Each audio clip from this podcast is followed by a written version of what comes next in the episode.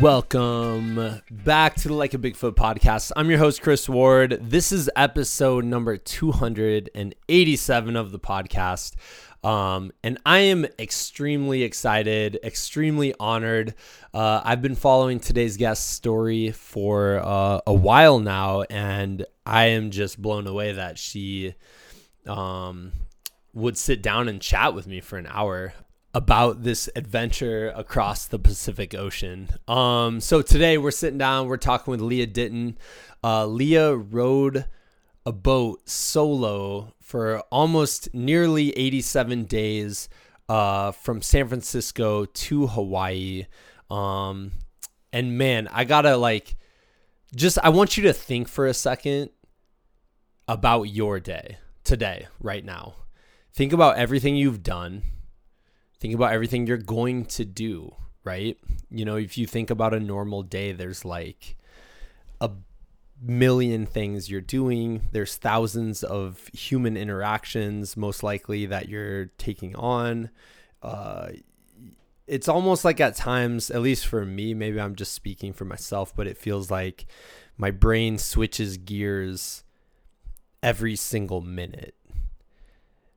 And then I want you to think about Lia's day out in the Pacific Ocean with nobody around.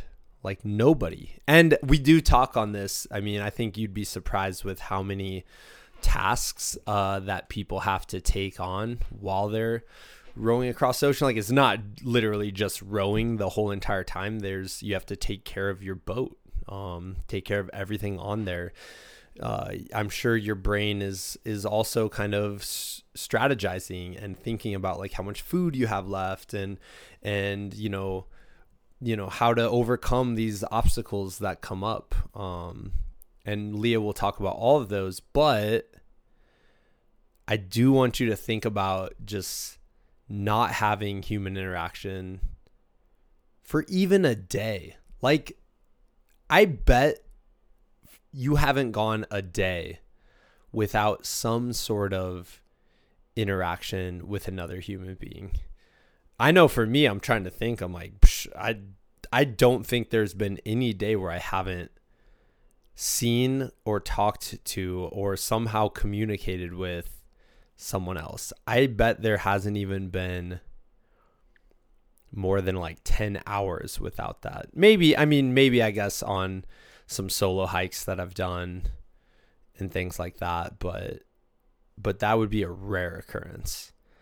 And then think about that for 87 days. And think like you'd be craving that so badly. That would be something you're like working towards. And I'm sure your brain gets into like a weird psychedelic state um, that really Lia talks wonderfully about here. And also, it, I guess I should mention, uh, she made a film called 87 Days Alone. Um, and it's about rowing, like I said, from uh, rowing the Pacific Ocean from San Francisco to Hawaii. Uh, that's on Vimeo. You can check that out. I think it's like 30 minutes long. Uh, I enjoyed it. And she kind of gets into that there, and you can kind of like see, like, get a visual of everything we're talking about on here. Um, but man, that idea is just like it's just mind blowing to me.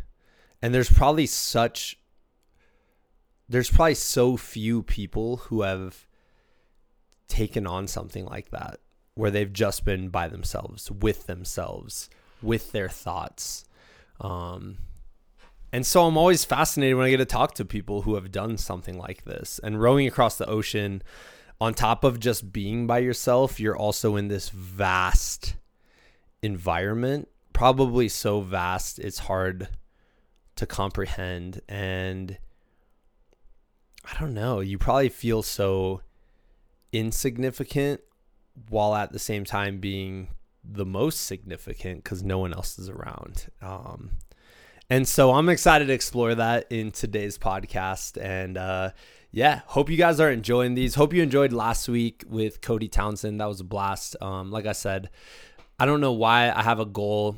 Um, these next 15, I want to make them really fun, unique, uh, interesting things like that. Um, obviously, I want to do that with all the podcasts. So I don't know if it's just me trying to like like reinvigorate myself or whatever in the in the doldrums of February, but but yeah, so that's kind of a goal I set for myself and and yeah, so let's get into it. This is the Like a Bigfoot podcast number 287 with Lia Ditton.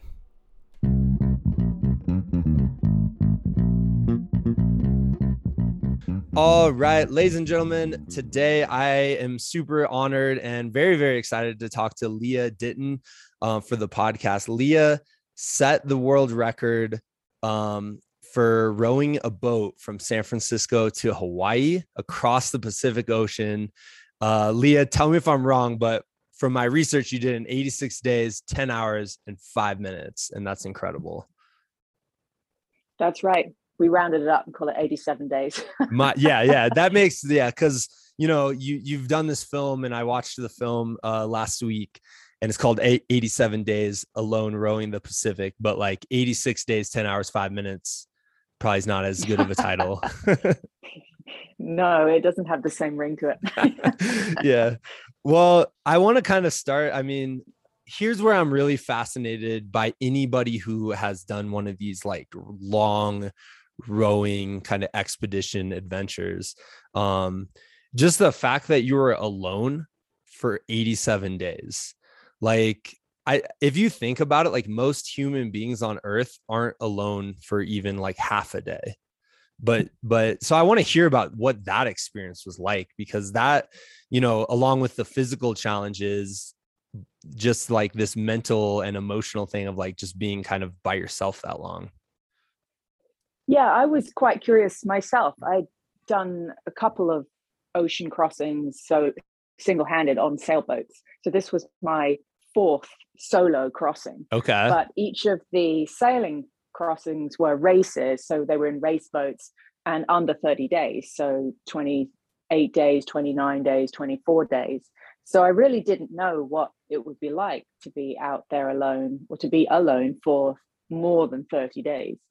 And, you know, I found out.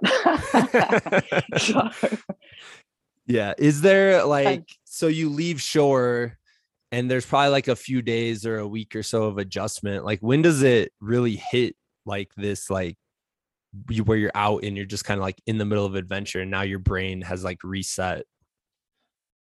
Well my friend margaret uh, comically calls it the one month misery mark. And actually I, I, think she was a little off. I think around 40 days you you give up arriving. You you it's departure seems so long ago and arriving is so far away and you're in this sort of mid zone and you let go actually of both and you are very much there in the middle adrift in so many ways. And then from 40 days onwards it, it doesn't actually matter how many days you're out there. You've yeah. you've kind of let go you've released. It could be 150 and yeah you you know you'd have other issues by then but um, like food but um yeah over 40 days it's time doesn't have the same sort of linear path. I called it time curved because actually you know when you leave san francisco for hawaii you have to go down to south uh, sort of parallel to the california coast then the mexican coast before the current will allow you to curve west. And even then your arrival isn't predictable. You can get stopped in your tracks by weather and currents. So you know you could say okay i'm going to be there in 30 days but actually that could become 50 days or 24 so it's just very elastic time. And yeah. that's quite mind boggling in in many ways. Yeah but is... also quite refreshing that you just you're here. I'm here. There's nothing i can do about that. And now we're in this kind of otherworldly place where the water is this you know exotic gemstone blue that sparkles and the sunlight seems so much brighter. It's like a heat lamp. It's intensely hot and also super bright like the world is now suddenly in you know hd 4d or something crazy. Um, kind of trippy in many ways. Um, yeah. and then you know towards the end of that when you come back out of it you have to sort of reverse this process. You acclimatized what to be out there and then you have to kind of reverse climatize to be back here. And that in a way is always overestimated at how hard that is the reverse part the, the reverse culture shock yeah. coming back. Well so is there like you're talking about 40 days is there like a buildup of like is there like a weird like emotional release or are you just all of a sudden kind of in this present moment feeling without you know really realizing it? Um, i think it's like a wave of pattern. You know you'll you go through you know mm. frustration maybe even despair and then yeah. and then you kind of come to terms with that. So and become kind of content because there's no alternative. So i don't think it's a sort of sudden thing it's definitely gradual. Yeah it's kind of you're kind of like what's the point of having a pity party right now? Like i made the decision to be out here and i'm going to be out here. Right you know and you know the elements are very arresting. You know they demand your attention right now. You know there is waves coming from here or there's this to fix or you need to make water to drink. You know you you have things to do. You know? and, and, that gets overlooked a lot too. People you know think well can you call at this time? And i'm like no i can't. You know the only way to get across is to row you know a lot. You know? Yeah. You know? and uh, i can never quite communicate that that i'm busy you know and also in a way too busy to be lonely in some yeah. ways. Um you know the, there's a big difference between being alone and lonely. And for the most time you are just alone very occasionally you're lonely. Yeah yeah. Well and i wanted you to speak to like all the like seemingly endless little tasks that you have to do because i think if you just read an article and it said lia rowed across the ocean you just imagine you rowing the whole time and you're like oh that's all that's all lia had to do was just row. But it's like no there's like a billion other things.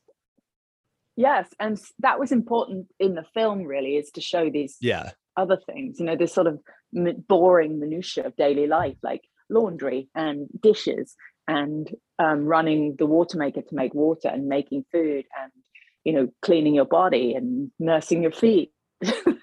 These things are endless and cannot be you know neglected yeah yeah. Um what like what made you so you mentioned you know uh sailing boats and and i know i'm pretty sure in your film you talk about the fact that you're a pro sailor and have been around the world a handful of times.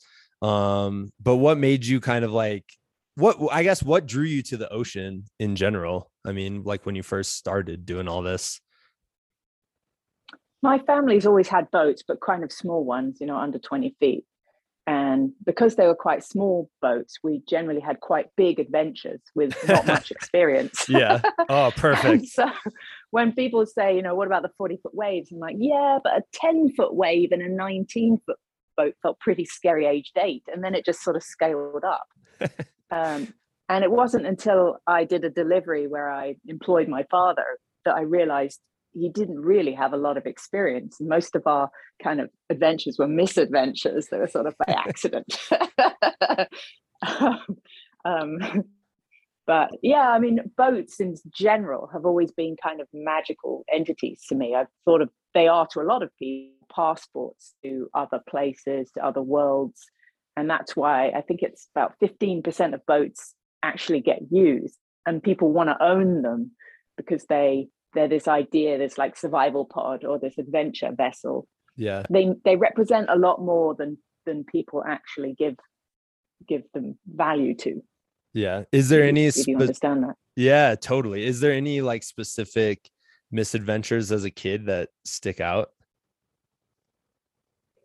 And we had a fair few. I mean, probably the most of our most family famous one is ending up stopping off this prohibited island um, between Corsica and Sardinia, which was a nature reserve. But we'd run out of drinking water, so we had to stop. And there was like an adder on the beach.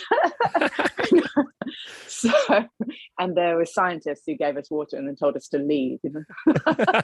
um, that's the most memorable. And That's my father, genius. you know, famously blamed it on the magnetic anomalies. There were these sort of squiggly lines on the chart, which claimed that, you know, to disrupt your compass. But I think, to be honest, we just went the wrong way.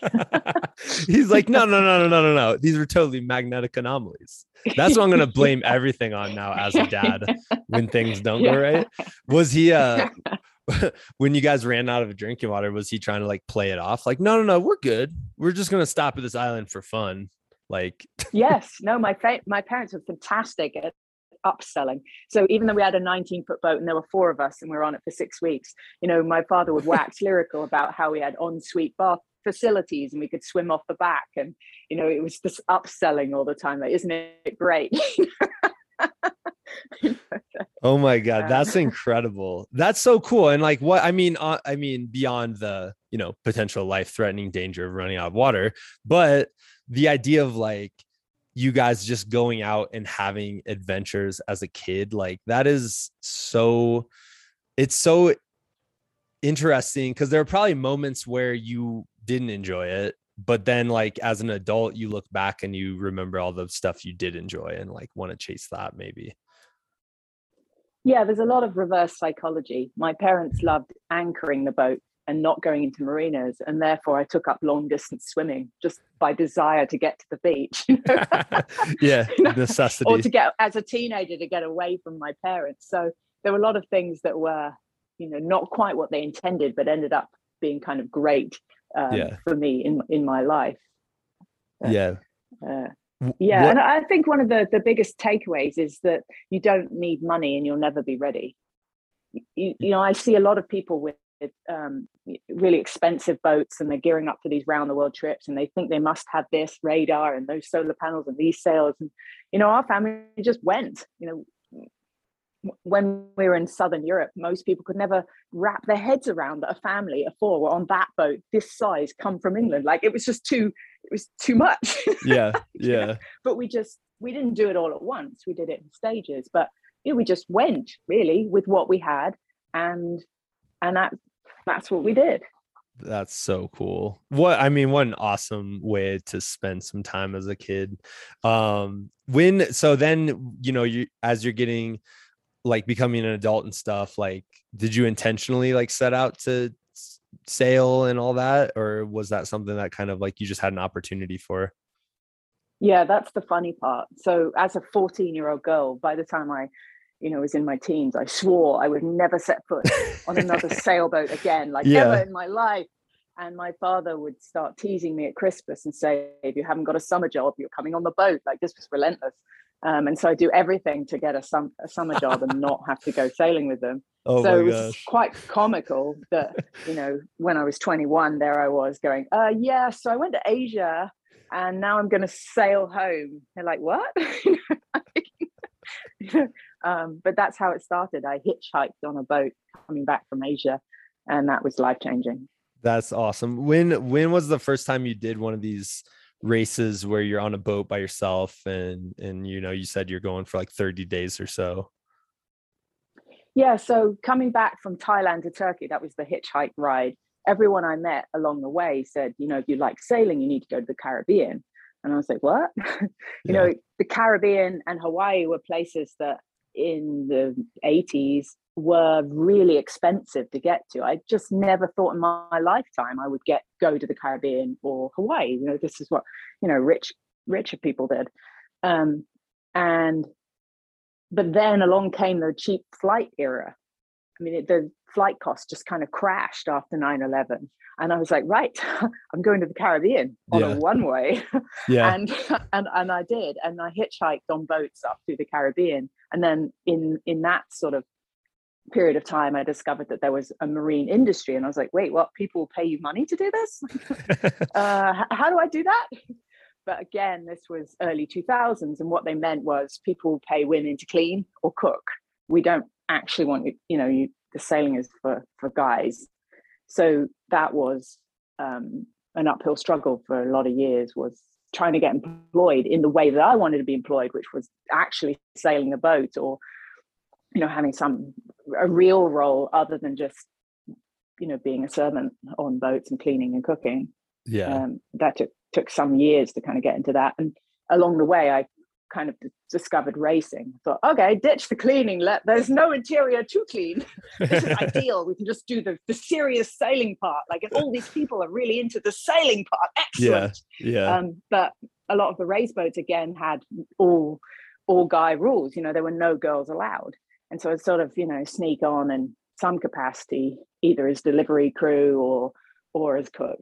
And um, you know began my career that way. Yeah. Have you noticed like has that whole kind of male dominance of the sport has that shifted in the last few like 10 years or so like as you've been going along or is that something that's still like pretty prevalent?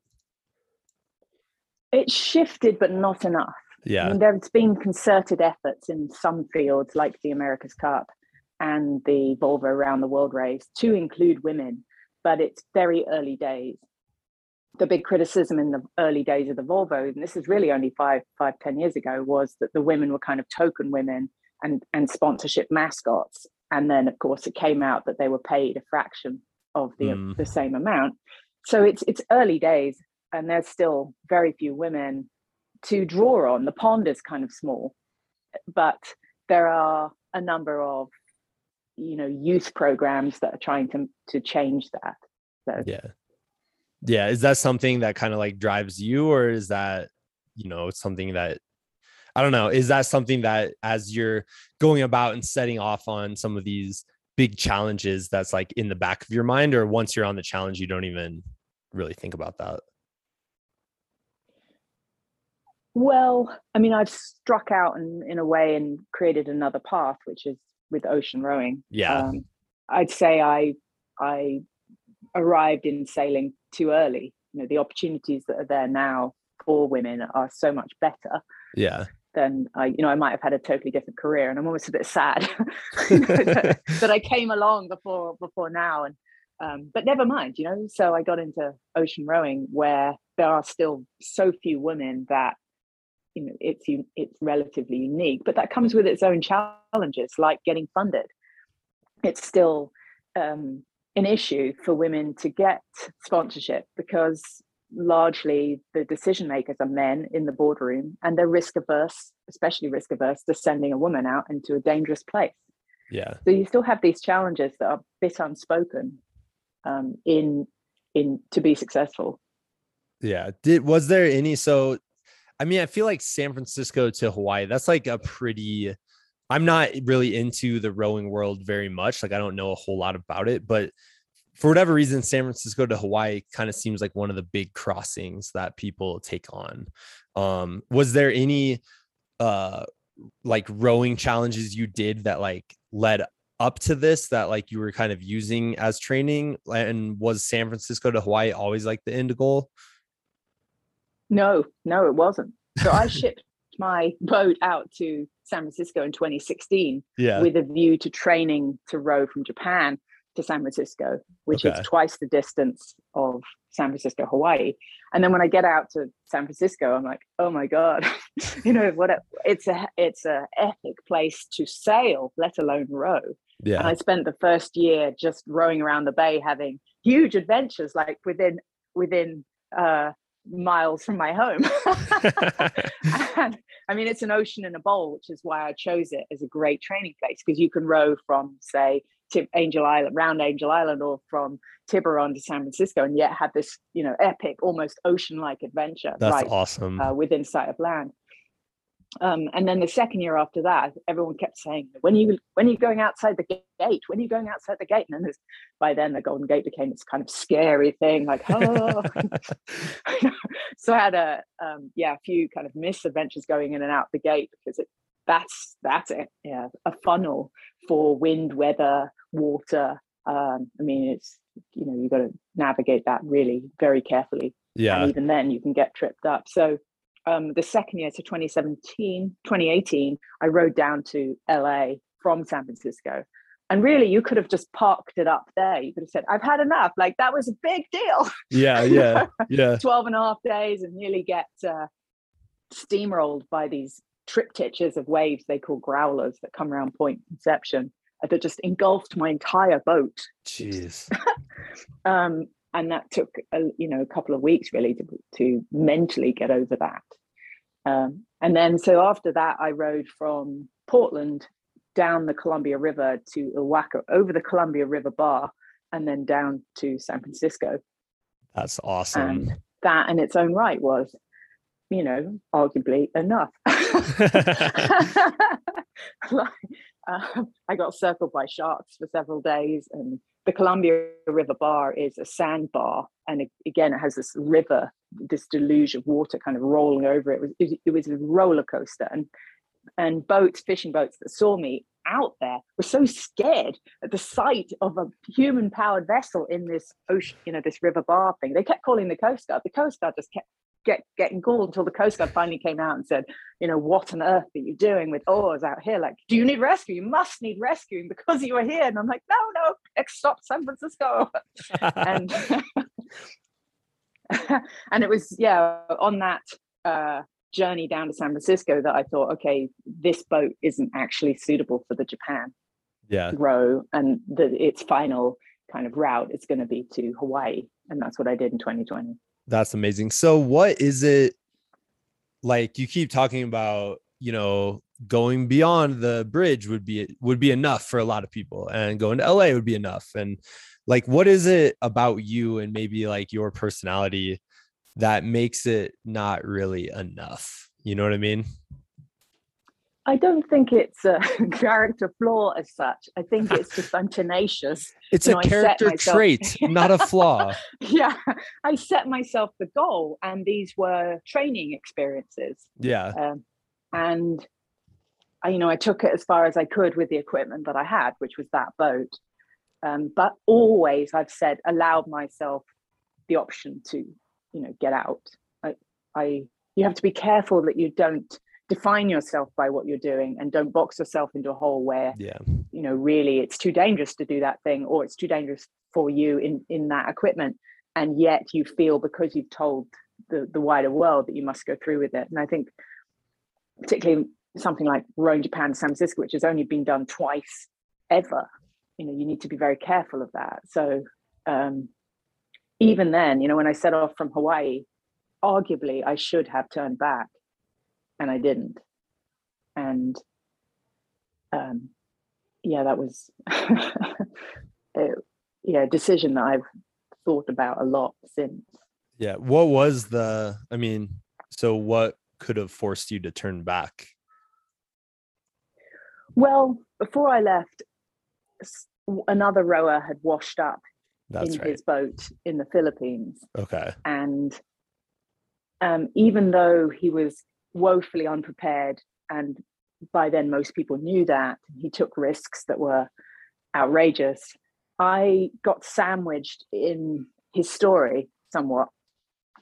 After the Coast Guard called off the rescue for him, his parents wanted to pay me to go and continue the search. And that's a horrible p- position ever to be in because you want to help. Yeah. You know, that could be you. Yeah. And yet I knew rationally that that was a going to be a terrible waste of money with really no prospects. Yeah. And so I tried to persuade the Coast Guard to continue the search on the basis that there were some oversights in the search that they had already carried out. One being that nobody had banged on the hull to see if he was inside the boat. Mm. So, hmm. five months later, I launched my boat to row to Hawaii. And the next day, his boat washes up in the Philippines with his dead body inside. Wow. And I was just devastated because yeah. that was the one thing that I wanted to be ruled out was had he swum back inside and and he had. Yeah. Ugh, that's so that's in your mind at the beginning. Like, I mean, how can you even you can't shake that. That's going to be in the back of your mind as you're taking off. Yes as you're taking off, living inside your own boat, imagining, yeah. you know, that that scenario. But but I did take off. yeah. And then several weeks later, Angela, who was ahead of me en route to Hawaii as well, she is found drowned next to her boat. Oh my god. And so, you know, the the mental side of this is just beyond belief at this point. And then I capsize. And it's just i mean 2020 was a crazy year for really everybody. Yeah. And i was not excluded. Yeah. So i capsized and the wave that that took my boat down would have taken any boat down. It, it was an avalanche of water that sort of cascaded. I, I would have been rolled regardless of whatever boat i was in. Yeah. But my boat did not self right so it turned upside down and then remained a clean 180 upside down and it's not supposed to do that. It's supposed to continue rolling the Yeah. right way up. Yeah. And i recognized that i was in that diagram that the physics uh, teacher had drawn at school about inertia. And if i didn't move that boat right now it was going to permanently be upside down. Oh And- gosh.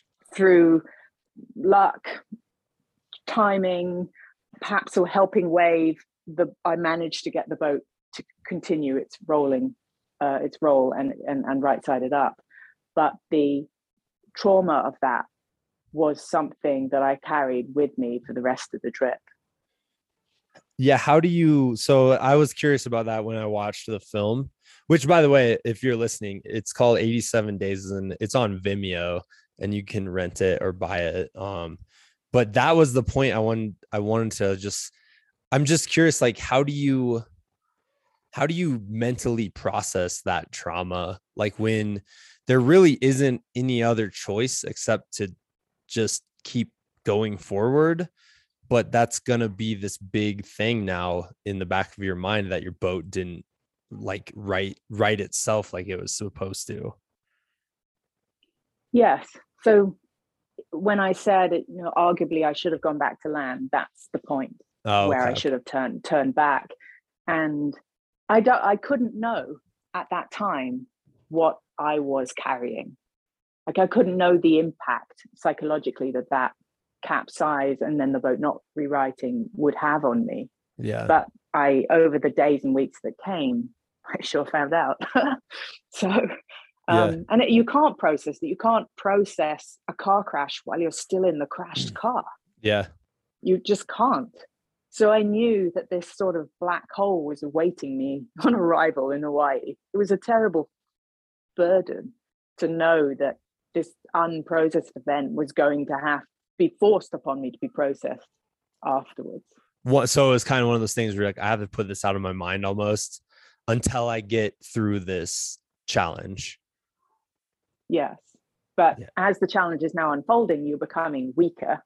yeah and you, you know just by the fact that you're rowing every day and time um, and then i roll again. I, I capsize again on a perfectly gorgeous day wow. by a set of waves that just roared out of nowhere and just slammed the boat and rolled it over. And i was trying to sleep at the time and that was devastating. Yeah. It was such a struggle to even go to sleep after that. How do you let go when you could be drowned in your sleep wow. Did it right side it's did it like continue the roll the whole way on that time? It went down say 180 and then came back up because by then i'd flooded loads of compartments with water to, for extra weight. Okay. And that worked. Yeah. So that worked. But but the part that i didn't know until months afterwards when i did the math is i was eating a couple of pounds of food a day. So i was in a losing game. Mm, yes i had put more water into the boat to add more weight but i was eating the weight out of the boat so in the last 30 days, there was actually no more places to put water to counteract this loss that was going on. And the boat Yeah. was starting to become airborne all the time.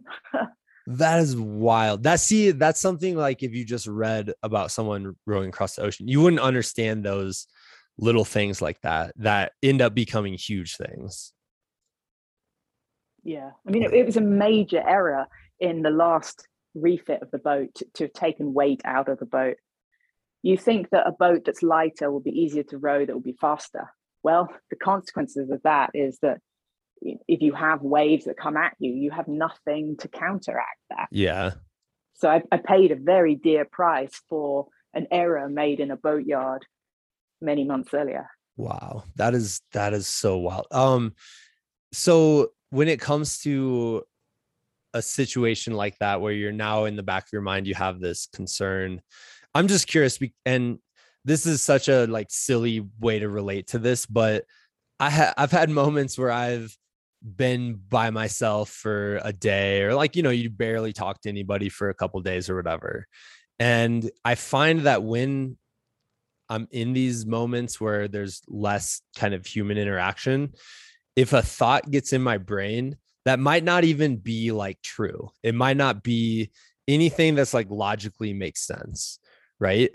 But if it gets in there it's really hard to like silence that that worry or that concern and it kind of like builds itself up until you can finally talk to somebody about it and then maybe like in the act of talking to another human they're like oh that that actually doesn't make any sense and then you're like oh yeah. That i shouldn't be that concerned. Like is there something like that going on? Because i mean like i said at the beginning you're by yourself for almost 87 days straight like do any of those thoughts build up? And if so like how did you kind of counteract them? They yeah they do but build up and you've got to come up with tools along the way to help yourself. Yeah. And i think to in the last sort of 30 days last month one of them was when i'd see my mind kind of you know threatening to overwhelm me with these thoughts i'd say right here right now. Like just right here right now. Just come back to this moment now. And that was really very successful. Yeah in that overriding those sort of runaway worries that you can do nothing about. Yeah. It's cool. I like the idea of like you're you learn how to control what you can control when you're in a big adventure like this. Yeah and then you know you do you do wacky things too like start talking to the flying fish. That's what i really wanted to hear about lia. No uh you know every morning there was this sort of uh, mortuary of small dead fish on the boat and i pick them up and go zoom zoom zoom and then like fly them off. And go that one's in the jesus position. Take them to heaven. They flew I, into I, the boat unexpectedly yeah, they were being chased by predators, and then they didn't realize there was a boat in the way of their exit oh, from no. this predator, and, and then boom, they got they got beached. Um, oh, I remember man. reading a comment on Instagram. This is months afterwards, where somebody had seen one of my you know airplane flying fish videos and gone, you are losing it, but in the best possible way. yeah, yeah. That's hilarious. I did my uh I was talking to my kids this morning and I was like, yeah, I'm talking uh to this lady lia she rowed across like she rowed to hawaii across the ocean and of course like every kid wants to know about sharks and and whatnot but like i'm curious because i noticed this in your film like it's really cool to see how much wildlife is out there even when you're in the middle of seemingly nowhere. Can you kind of like speak to that a little bit?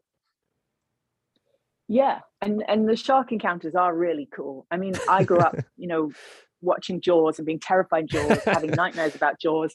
And yeah. yet every time, I mean, literally every single time I encounter a shark in the wild, I'm just like, oh, fascinated because you know they have no spine. So when they move, it's this perfect S curve, like wow. continuously.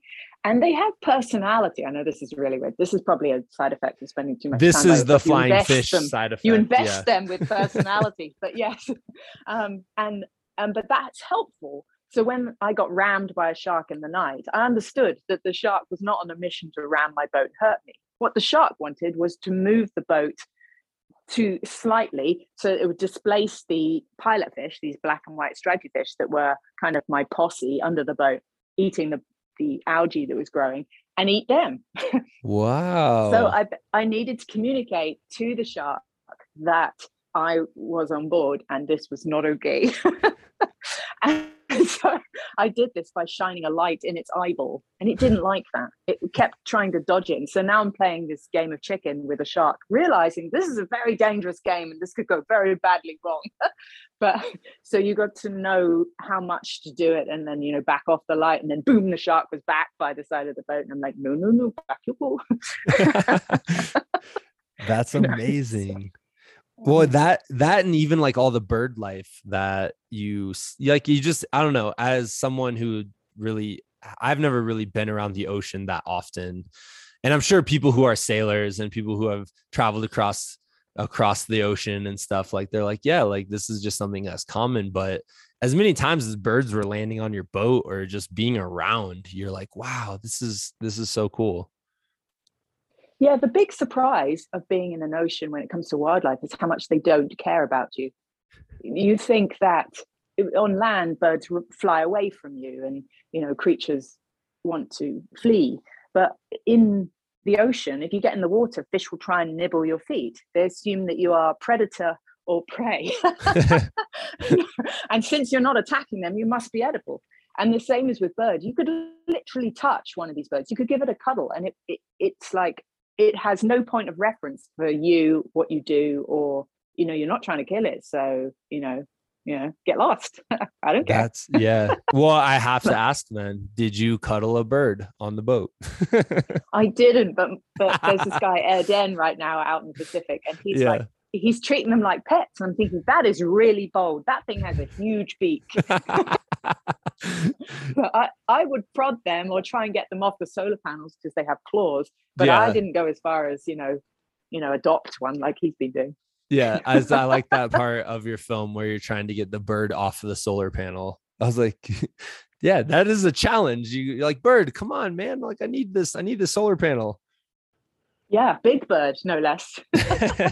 um, yeah. So, oh, I wanted to ask this too. Um, and this is something just for the complete uninitiated. Uh, I know that there are certain rituals that people have as they're going off into the ocean or going on these long journeys like sailing journeys or, or rowing journeys uh, is there like a certain ritual that you did on this trip or is there a certain ritual that all sailors or rowers do before like is there something where you are kind of like in your brain like this is my way of reminding myself to like respect the ocean um, you mean like a ceremony or something? yeah. Is there something you do? Like, I don't know. I don't know. Um, people christen the boats or um, smudge them. You know, that's an American Indian thing. Um, I I like to leave like a Navy SEAL. I like to leave with minimal fuss yeah. at night, with just a couple of witnesses. That's it, because it's very easy to get emotional. You need to go out on an yeah. emotionally level platform and when you've got you know friends and family coming to see you off you're never going to achieve that mm. and the most dangerous hmm. parts of these things are the beginning and the end the bits mm-hmm. near land and shipping and especially if you're going out the golden gate that's that's a chess game that you are plunged into from the minute you leave the dock and you better play it right yeah yeah what yeah. what about coming to shore like i know i've i've a few people I've talked to, they do the thing where they light the flare, and I saw that in your film as well. Um, is that kind of like just a ritual thing, or is that like a celebration, or or what is that? Yes, that's a celebration of of, of arriving. It's about the only time where you can legally you set off a distress flare. Okay. Um, and it, it's quite a powerful one because those flares are incredibly bright and loud and um, epic. And yeah. it, when you hold that light up, you feel that you almost become the light and it's warm and it, you just sort of bask in it. It's, it's a very powerful moment of liberty and, and accomplishment. And then, you know, then you get to land and people think that's the moment. I'm like, no, no, no. it's that, it's that time with the flare. It's, it's, uh, yeah, I think of myself as sort of the Statue of Liberty at that point because you've got to hold that thing away from your or drip, you know, onto your hand and burn your hand. But yeah, you don't want that. That'd be a bad way to get to land. Yeah, and it makes epic pictures, of course, so that's great. But it's it's the heat and the light and the brightness of it, and just it's a really great way of marking the end of an ocean voyage. Is it almost like this release of what remaining energy you might have left? Well, in the case of rowing to Hawaii, it gave me energy. I was hallucinating. I was so tired and exhausted at that point from my um, the hours running up to making landfall in the Molokai Channel. And then when I set off the, the flare, you know, it was like a shot of adrenaline. It was like five coffees. And I thought, dang, why didn't I do that sooner? That was that's what I needed to look with it when I arrived. People said you're in such great shape, and I'm thinking, I was flare. you should have seen me two hours ago. yes, exactly. I was talking to the ballast water a couple of hours ago. Um, Yeah. But uh, yeah, my heart rate monitor that I was wearing at the time just hit the roof at that point. so that's incredible. Well, and what a triumphant way um, to kind of wrap up the the journey there. And I know I so after watching the film, I think the like theme that I that I took away from it, and it's it's a super interesting theme, not only for an adventure, but just for like what everyone has gone through uh, over the last couple of years of the pandemic and stuff. But um, it was the idea that everything will change if you hang on long enough. Um, can you kind of like speak to that idea and like how that's kind of like affected you since uh, this journey? Yeah, I mean, when you're in a boat and your only means of propulsion is oars, rowing, then you really have to hang on. I mean, it's you're committed. And we forget that in life we are kind of committed to keeping going, but we often forget that.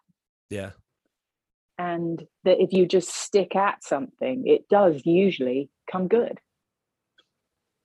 Yeah. And rowing gave me that lesson in spades. Almost too much. I'd say I might have gone too far and I hang on too much now. it's like knowing when to quit. But um, but yeah, I mean, even you know, after the year and rowing around the Bay of San Francisco and then rowing down the coast and rowing down the coast again and then to Hawaii, I'm kind of I'm proud of that. I'm proud of all of those stages with all of those missteps and misadventures. It was so much more satisfying when I finally made something of it. Yeah. It would, it would have been easy to quit at any of those stages and just say, look, you know, I've done enough or I've done a lot. And, uh, but I'm mostly proud of the fact that I didn't. Yeah. And by and hanging, and by hanging was, on. Yeah. Yeah. Well, just, and yeah, by hanging on. And this was one of the things that I struggled with when I did arrive in Hawaii. I was steamrolled by media attention probably partly because it was you know it was covid or lia rows an ocean. Let's let's give let's focus on that. Um, but people were congratulating me on this record and and i couldn't feel it. I didn't feel like I had achieved anything. I feel like i had I, I saved myself and my boat. And that's taken a long time to try and marry up what was perceived as an accomplishment this 86 days and breaking the record by 13 days yeah. with the reality, which was really not quitting, saving myself and saving my boat. Yeah, can you kind of talk about that a little more? Because it it probably is a weird. I mean, I have to imagine it's it's weird anytime you someone finishes a big challenge that they've set their mind to for so long. It, there's a little bit of that dip and that like almost like depression you go through afterwards because now this thing you had been striving for for so long isn't there anymore. Um but it's but for you it's also this processing like you mentioned of just what exactly happened over those 87 days that you really have to like kind of figure out and work out in your own mind. Can you kind of like speak to that a little bit that's exactly it really what you just said is is coming, allowing myself the time to understand what had happened because so much had happened. You know, I lost two friends yeah. and then I nearly died. And then I nearly died again. Yeah. And then yes, I saw some sharks and birds and, and that was and fish and that was great. And then I succeeded. But it's very easy for all of the negative to overshadow the positive that I did succeed. Yeah. And I, I, I had a bit of a narrative problem afterwards. People said, "Yeah, but you know, wasn't it a great adventure?" And I was like, "You know, it was, but maybe it was too much. maybe it went too far. It was too. It the cost of it was really great psychologically, in particular." How have you um, have you reframed that at all? Like, have you started accepting kind of like some of the positives from there? It's work in progress. Yeah, yeah, yeah, but and you know the film was part of the progress, but the film was also really hard. Watching yourself suffer in real time on film is quite hard in itself. Yeah. I mean, I almost didn't want to ask about the boat rolling because I'm I saw on the film how how much that that looked really difficult for someone to deal with and then i'm like i don't want to i don't want to bring that back up you know? Yeah. But, yeah. but, you know I, I, think in true lia sense you know i will keep going and even that's quite weird in itself. Why on earth would you do another one? Why on earth would you go back out there? And yeah. and i have to come to terms with that again and find some really good reasons. Yeah or quit. Yeah, yeah. was there any you know. yeah uh is there any so you know you you think about these big moments and you've been asked about these big moments and all that stuff but i always think in an adventure there's these little almost indescribable moments that you have by yourself. Can you kind of is there any of those that draw you back? Because sure there's the big peaks and valleys but there's also all of these wonderful beautiful tiny things in between um have you have you like almost like attached yourself to any of those in the quest to like figure out if this is something you want to do again? I think I will always go back to sea. I will always cross oceans. And it's very easy to overlook the fact that it is stunningly beautiful out there. I think people always want, you know, why? Why would you do this? Why would you exchange you know why would you spend this cost on this thing with these potentially negative consequences? But it's the same reason that people climb mountains or you know go fell running. It's beautiful. You know you are out in nature at its rawest most stunning. And so i think i will always go back out to sea for sure. Yeah. And you know there was one section of the row where we were starting to get into tropical weather conditions so there was a lot of heat rising and therefore squalls in the late afternoon with the sun shining through them. These epic rainbows. I mean, just unreal rainbows, bright purple, bright green in the middle of the ocean. And at a time when I needed that the most, it was almost godlike. And. I'm not religious. It was hard to imagine that there wasn't something greater than me sending me rainbows to cheer me up. well, and it's literally you're the only person witnessing that. Like, how cool yes, is that? This, eh, you know, this painting that encompasses half yeah. my world just for me. I mean, yeah, that um, those optics are other otherworldly and very special. That's amazing. I mean, if that doesn't want to make you just go out and have an adventure, like I just got chills and I'm sitting here in the mountains. I'm like, let's, I need to go out into the mountains. um, that's amazing. I hear you. so I think with you know with these sort of adventures, it's it's balancing. Yes, there's internal suffering, but keeping your eyes open to the successes of overcoming the internal suffering and the beauty. Yeah. And if you can keep those in balance, then it's worth you know continuing even if on it on smaller you know smaller levels. But if it becomes too much internal and too much suffering then you know it's not worth it. But yeah. if you keep your eyes open you know there's a lot to see. That's amazing. Well we'll we'll wrap it there lia. Where can people um kind of like follow your future adventures in which i'm sure there'll be plenty of um and then where can they where can they watch the film Sure. So I'm Rowlia Row, so at Row R O W L I A R O W on everything, and that started with my friends going Rowlia Row, like Run Forrest Gump, and I was just like, that's really good. I'm keeping that. Rowlia Row.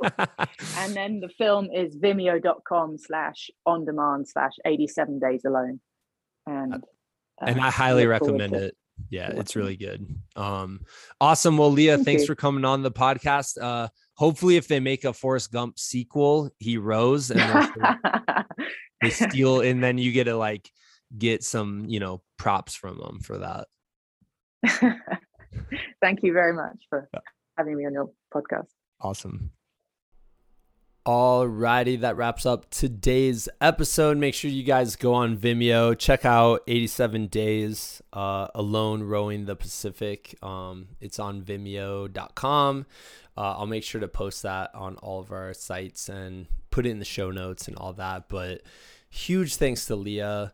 That was so awesome. I I really enjoyed it. Uh, and I hope you all enjoyed listening to her story as well. Um, it really made me think like she did this in the midst of the pandemic and the lockdowns and all that stuff.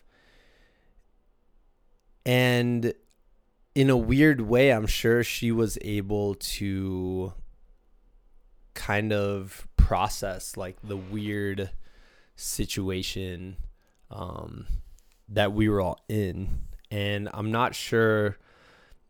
I think that's like to take that time and do something like that, you know, maybe not 87 days, but taking some days to yourself with your thoughts and like really intentionally just kind of like being with yourself and your brain. I think that's super healthy. And I think that's something that more people, including myself, should uh, strive for and seek at least once a year, once, you know, every six months or, or, or sometime like, and that's what I love about these big adventures that you go on is it does allow it allows me to get that space that I need as a busy adult in the world today. Like I'm so busy all the time that I feel like I need that space every once in a while so I can just really just talk to myself and be like, dude, how are you